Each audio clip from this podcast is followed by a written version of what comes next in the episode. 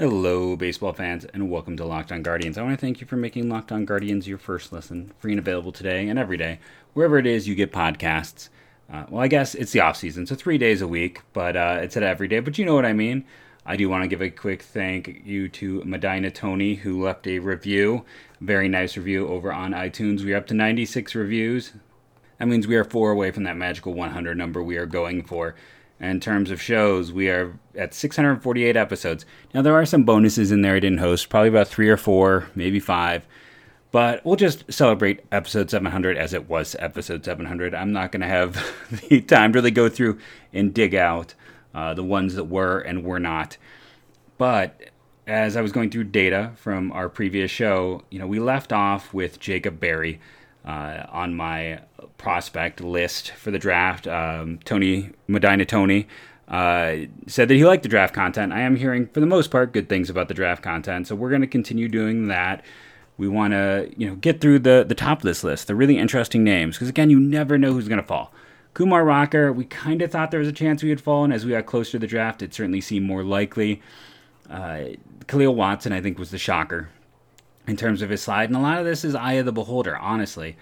Uh, and I've talked about a little bit before on this uh, show as well that you know I'm looking at a list now and I already know I'm moving it. Like, yeah, it's I, I put certain guys in there and I was like, oh, okay, yeah, I want to shift this a little bit more, just in terms of what I value. And if you've missed the other shows, well, it's a little bit weird to jump in at player six on the list, but I go for safety in the draft.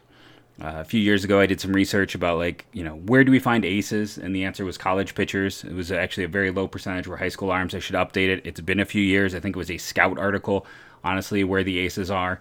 Uh, but it found that a lot of guys were actually college pitchers and not from the prep ranks, and that if you wanted to find an ace, you were better off going with a college arm. Uh, you know, like I said, I need to revisit, re-dig into that data but still feels more or less correct to me. If you go through and you talk about the top pitchers in baseball, most of them were college pitchers. And I, you know, I might never have another high school pitcher in my top 10 prospects. Uh, the risk is just too high for me.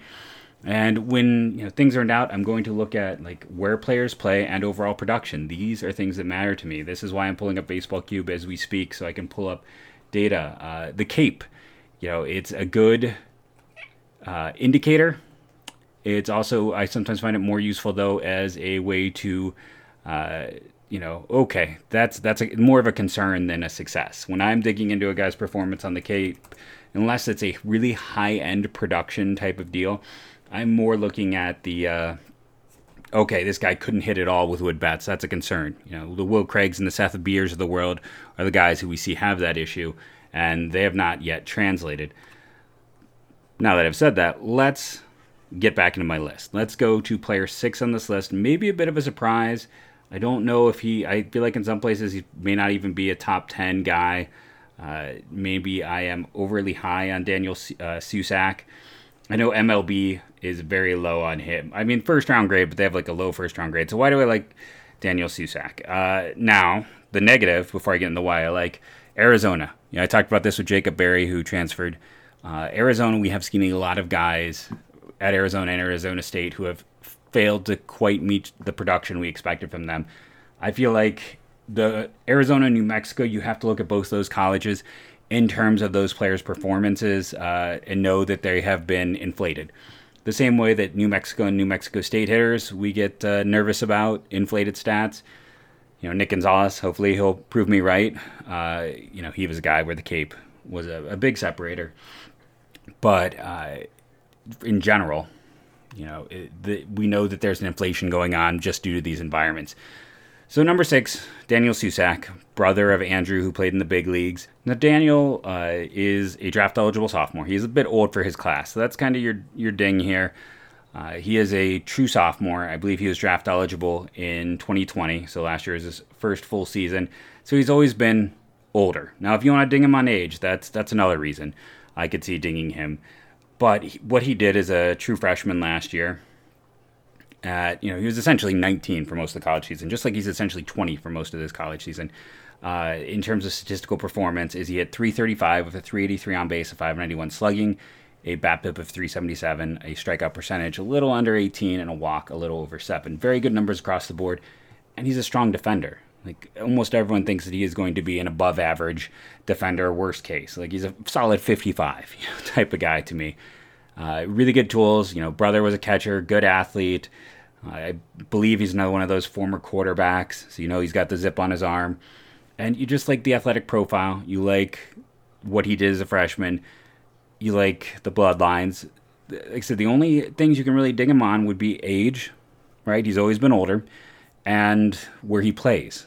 Because again, it's a place that we know gets inflated statistics. He's my highest rated catcher. You know, it's and again, this kind of shows that the level of separation is very low, right? Six through nine are really just kind of their own little bracket. Ten more has a lot of other question marks, but high production. Parada at eleven, you know, I, I the gap between six to even eleven here is not as big as it is in a lot of years. It's just such a good class. It's really good. I could see putting Berry over Susac. I think it's one of those situations where, it, it, by the time May comes, you'll probably see Berry higher. We'll probably, if he performs as well in the SEC, that's going to give you, a, you know, a greater valuation because of the level that he's performing at. Susac, you're just like, bloodlines, performance, athleticism. It's all there. Catcher is so hard to find. He's a really solid defender. There's a chance for growth potential. There's a chance for plus power, I think. And I just look at all of those bits and pieces and bring them all around. And that is why I kind of like him at this spot, why I have him sixth. It's positional value. Jacob Berry is probably a first baseman. Daniel Susac is a catcher. Positional value is the separator, even though I think, you know, Berry's going to be the better hitter. Positional value and just how hard it is to find catchers is what kind of elevates him. I think it makes perfect sense to take that first commercial break right here in the show uh, come back and start talking about the top five, kind of the elite talent. There is definitely kind of a line, and then these five names for me in this year's class. And for this first commercial break, let's talk about Built Bar. You know him, you love him. If you don't know him and love him by now, what are you doing? Anyone who listens to this show knows that I am a huge, huge fan of Built Bar. And there's never been a better time, let's be honest. One of my all time favorite flavors is back the Churro Puff. It is currently on sale for 15% off.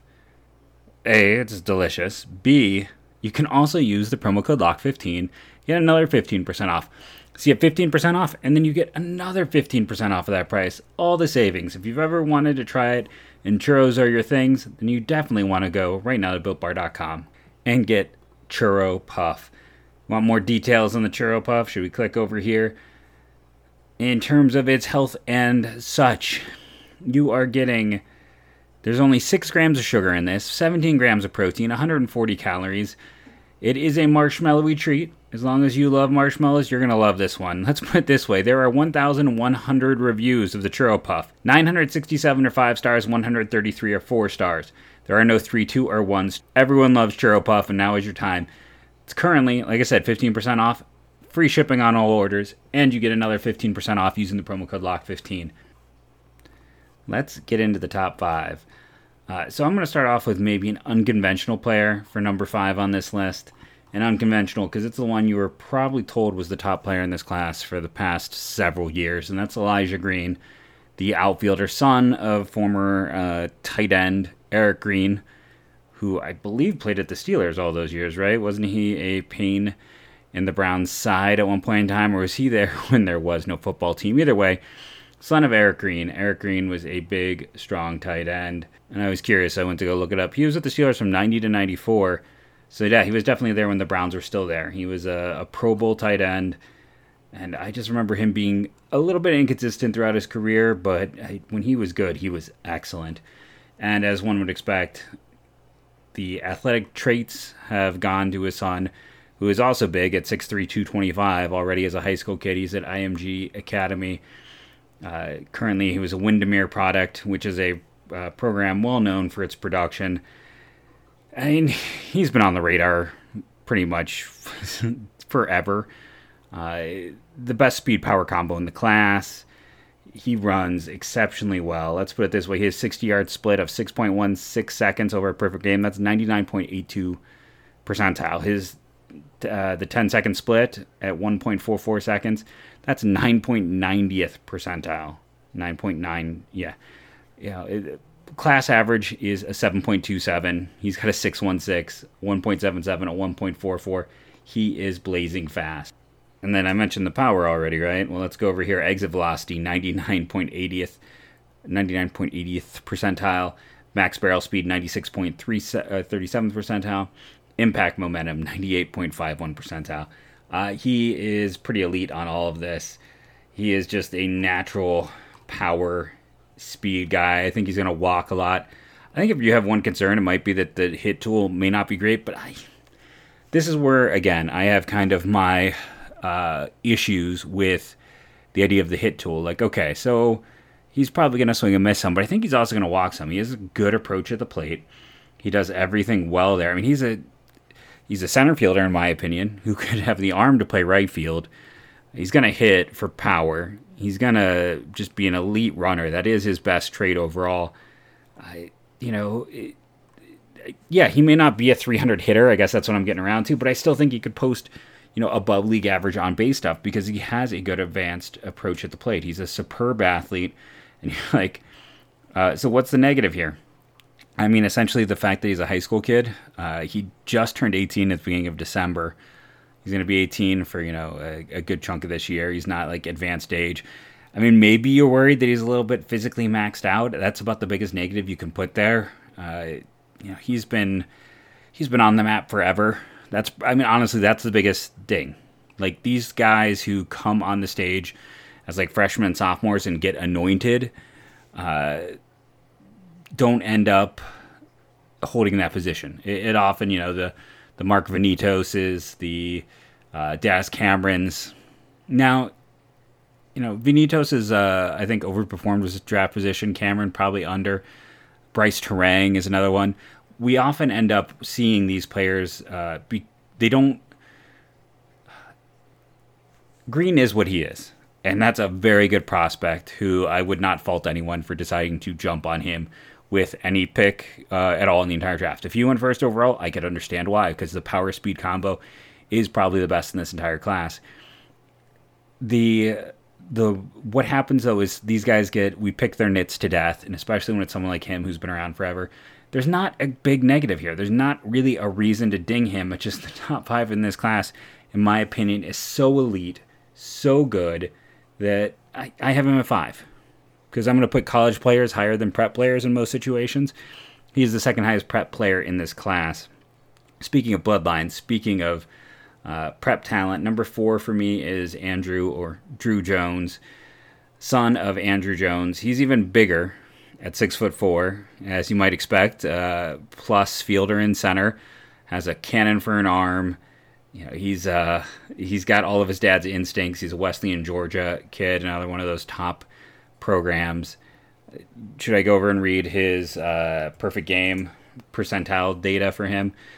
Uh, again, so he's not physically maxed out like Elijah Green is, but he has still some pretty phenomenal physical tools talking about the 60 yard uh, dash, 99.28. So he's at a 6.31, so not quite as good. 10 yard split, 93rd percentile at a 153, so he's about nine hundredths of a second behind uh, Green. So still, we're talking, what, 65? You know, Green's probably like a, I would say like a 75 speed, and Jones is probably about a 65. Like, there, this is some pretty elite high end stuff. Uh, when you're looking at that, it is interesting that for someone like him who's been in a little bit more, they have like the PG series now with like reaction and shuttle times, which are interesting to see. Uh, exit velocity 96.14%. So again, the speed and power is not quite the same level as Green. He's the better defender. Uh, there's a little more ceiling just because he's bigger and he hasn't grown into his body. Because his impact momentum 99.97 percentile, so he actually has bigger, you know, a higher uh, impact momentum. He has a higher acceleration on his bat. So while the exit velocity right now isn't as high, and the barrel speed isn't as high, and probably you know won't be, there's a chance for significantly more power as he grows into that frame. It's a big frame. He is extremely athletic. He's widely considered the better hitter of the two. Also has an advanced approach at the plate. Potential Gold Glove center fielder. And that's what you're looking at. You're expecting uh, some of what you're you're you could say that you're projecting him to be his father, which might be unfair, uh, because you know his father is a borderline Hall of Famer, but you're kind of betting on that plus defender plus five tool type of guy, and that's why I have him a little bit higher. I think that he has a better chance to hit. I think he has, you know, just slightly less speed, slightly less power than Green, and he's likely to be a better defender, has a stronger arm. Uh, they're about the same age. If you wanted to flip them, I would totally get that as well. I, they're essentially, you know, when it comes to this, they're one A and one B amongst the high school class. I don't, I don't see a huge separation between them. You know, I have Tam- Termarr Johnson further down, who's my third ranked, and that's just because Jones and Green, like Jones looks like a plus, maybe a plus plus defender in center field. Green looks above average to plus in center field. Termarr Johnson doesn't have a position. So that's what it comes down to with the prep class. That's why these guys are a little bit lower. I know uh, the MLB list has them as the top three players in the class, and I can also totally understand that. I just, again, I'm all about uh, production and data and having more facts, and I'm always going to lean into college first because there's just there's less risk and it's a shorter path to the majors. You have less chances for an injury or something to derail a guy. They've already done some of their developing, so you're just counting on that to continue. So now that we've gone through this, uh, I guess we should take our next break here. I know it may be a little bit early. We'll come back and do the top three, all college hitters. Again, you know, my highest rated pitcher is 12th in this class. Uh, is a such a strong hitter class, and with the Indians picking, or I'm sorry, the Guardians picking where they are picking, they had a good chance for one of these players to fall to them. Uh, maybe not necessarily one of the top three here, but I mean, there are people who had Kumar Rocker still in their top four, talking about guys who were anointed, anoint, anointed, can't say that word apparently, to be the top overall pick. I remember when the season ended at the end of the what the 2020 uh, season, talking in our internal chat, and everyone's like, "Okay, the Pirates have run the Rockers, won the Rocker sweepstakes." I'm like, I'm not sure he's even number one on my board right now, and I bet you he won't be in a few by the end of the season.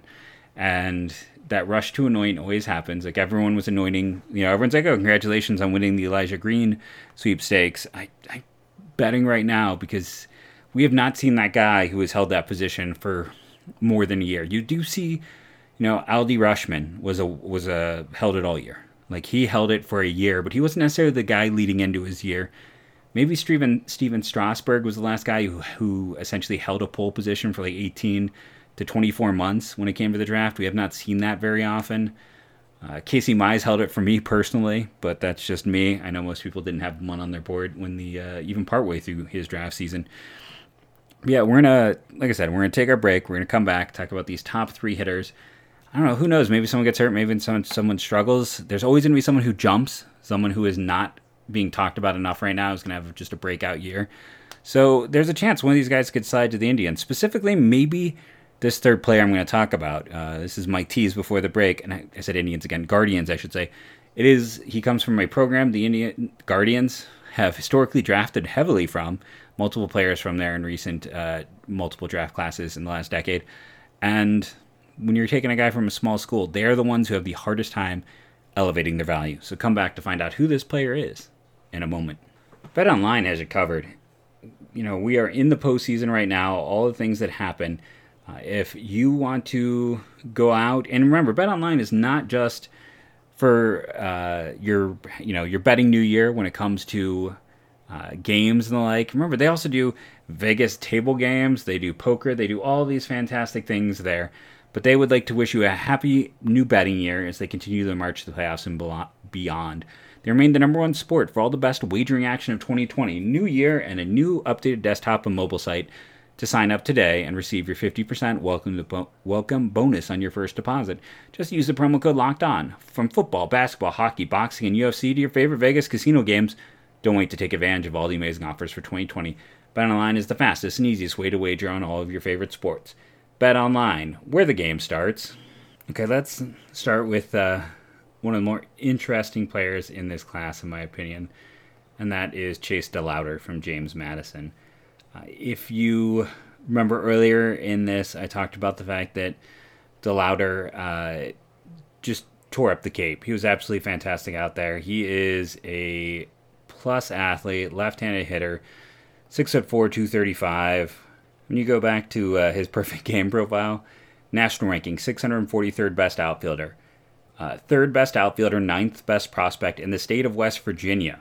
So you're talking about a guy who, in a non-big state, now he doesn't have any data. He wasn't someone who was out there on the scene, but that's how a guy like him slides through the cracks. He just was not Uh, he wasn't out there, he wasn't seen, and like he was known of, but he was not someone who, you know, he's if he obviously was more well known, he would not have ended up at a just a, a bigger school. He ends up there uh, due to, you know, he was very, very lightly recruited, and you know, in the history of this program, James Madison, it's it, you have to be careful because there's also James Madison High School in Virginia, which uh, James Triantos, like last year, came out of. But uh, was it Billy Sample at a 10.5 WAR? Dana Allison at a negative WAR. Mike Hubbard has a negative WAR. Uh, Mike Venafro is probably your number two guy from there. Uh, the I was trying to think who the Indians drafted in recent years. It's one of those names I know, and then I was like, oh yeah, who did they draft in uh, the most recent in the 2000s out of there?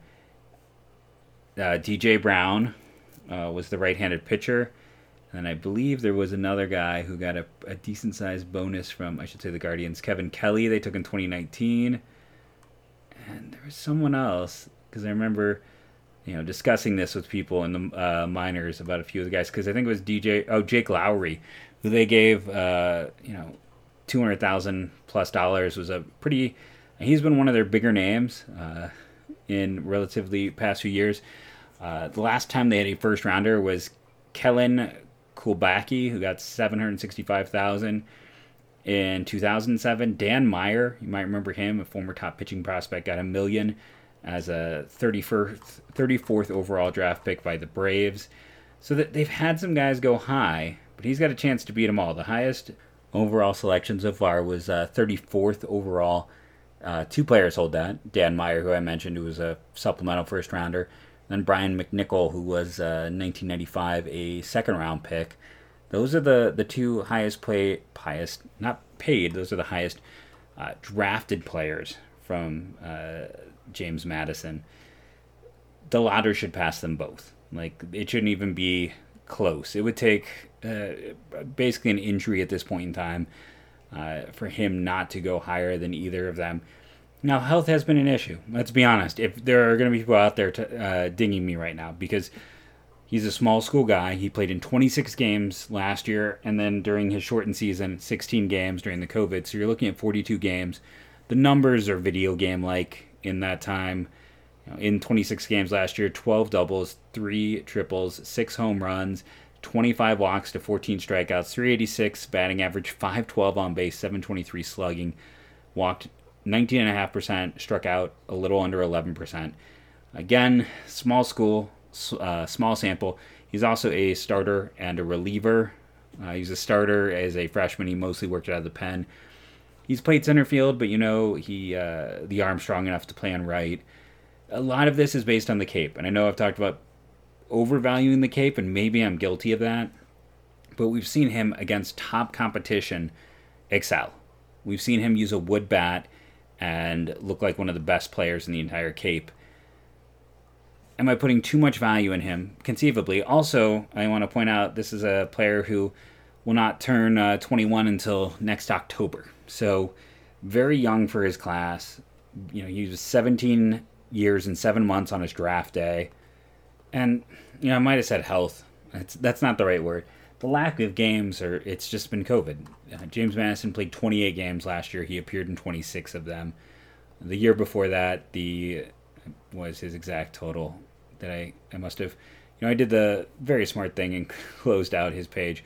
He has had lack of game experience because of two COVID seasons. When he has had the chance, he has performed. He has performed at the highest of levels in terms of production and in wood bat leagues it, just you put together the athletic profile, the production, the you, the age, the youth, and then just the lack of reps. Uh, sky's the limit here, and it, the lack of reps are the only reason he's not the number one player in this class. Honestly, it's just physical tools along with what he did during the summer have put him in this great position. Now the downside is almost no player who is from a very small program.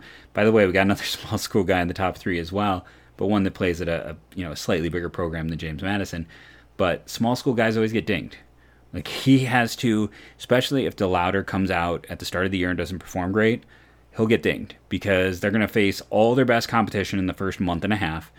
and then they go into the the CAA, and he's going to face lesser competition. People won't be as interested. They won't care. They're going to say he's facing a lot of guys who won't even get drafted. So he has to come out of the gate on fire, or he could slide. He could be someone that if he comes out and he's not, if he doesn't do what he's already done, we talked about how ridiculous his production has been, then he might slide and he could be someone for the Indians to consider. And uh, I would be quite ecstatic, Guardians, I should say, consider.